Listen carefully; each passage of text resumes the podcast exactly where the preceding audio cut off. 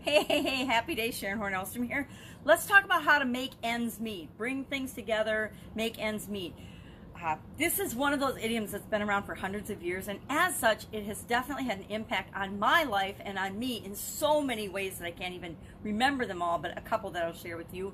And it reminds us of what we can do and what we need to do right now in order to get through this COVID 19 pandemic uh, as unscathed as possible. And actually, we have the ability to come out the other side better off than we entered into it. Believe it or not, that's entirely possible.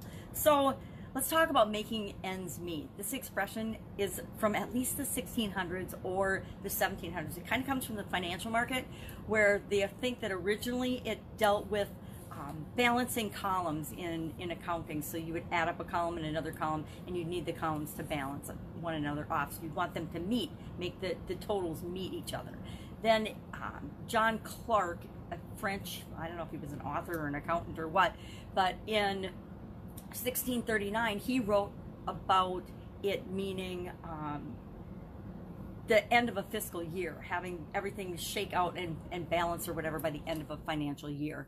Um, and over time, it came to mean um, getting by, surviving, having enough to meet our needs and making ends meet. So having enough to meet our monthly um, expenses and things. Now, a lot of us, a lot of people right now are not going to have enough to make ends meet in maybe in March. I don't know how the situations were for people in March, but in April for sure, because this entire month, pretty much um, all of our lives have been impacted. Either our businesses are smoking and they're running so fast we're, we're barely keeping, keeping up, or it's um, a situation where our business or our job has gone away and it's totally kind of devastated and, and um, blown up our lives, or our lives as we knew them, right? It hasn't really destroyed our lives, but it's blown up what we're used to, and we now have to change and find new ways to make ends meet.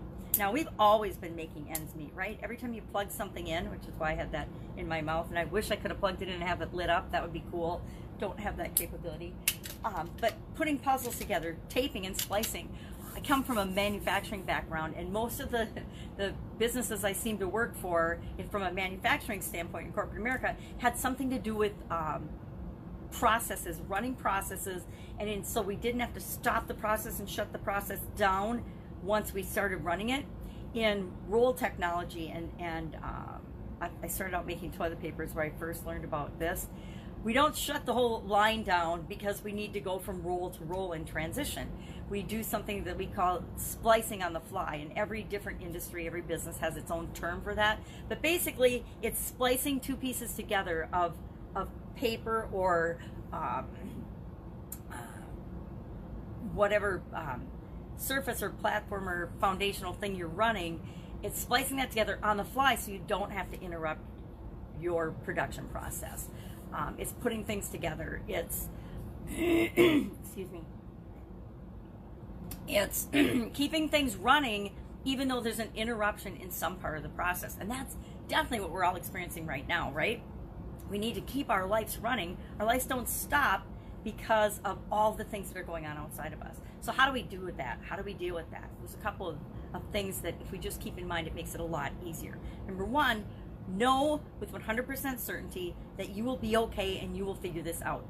Everything you need is already inside you and you can figure out what to do. Now, are you going to have to get creative? Are you going to have to do things differently than you've ever done them before? Maybe, maybe. Or maybe you can can think of a situation in the past where you've been challenged and you've had to figure out and you've had to be resourceful and you've had to um, get super creative and look outside your normal thinking box for solutions to problems that you've you've maybe had before, but maybe never had before um, to keep moving, to keep going. And, and, we can actually take being creative and doing what we can with what we've got right now and being resourceful, and we can make that a game. We can make that fun. I've been making that a game with my granddaughter so that it's fun for us to be resourceful and figure out how to do things with what we've got, making do with what we've got instead of thinking that we can just hop out to the store and buy what we need right now because we're not in a position to do that right now.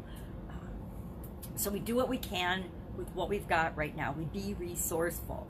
Um, know that you've got this, that you'll figure it out, that this too, like everything else that's ever happened to you, will pass and flow over, and that you've survived and lived and figured out all of that, so you'll figure this out too. Um, So those are the biggest things to do. Remember that you've got this. Remember you can figure it out.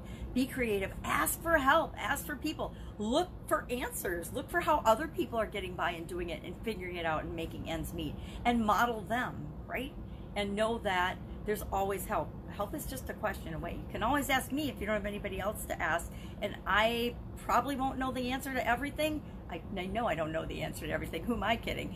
But I, I know a lot of things and I know a lot of people that can help any situation. So even though I might not have the resources, I do know how to be resourceful and I can lead you in the right direction. So it, go ahead, get moving. It's an amazing new day of the week. Figure out how you're going to make ends meet. Know that you will. And, and uh, I'll be with you tomorrow with another interesting idiom. What does it mean? Where did it come from? How long has it been with us if I can figure that information out? And what can you maybe do with that right now. At least I hope that I can help you to get thinking about some of these things and realizing that each and every one of us are so much more capable and able to do things than we've ever given ourselves credit for. All right, have a fantastic day, and I'll, of course, be with you tomorrow.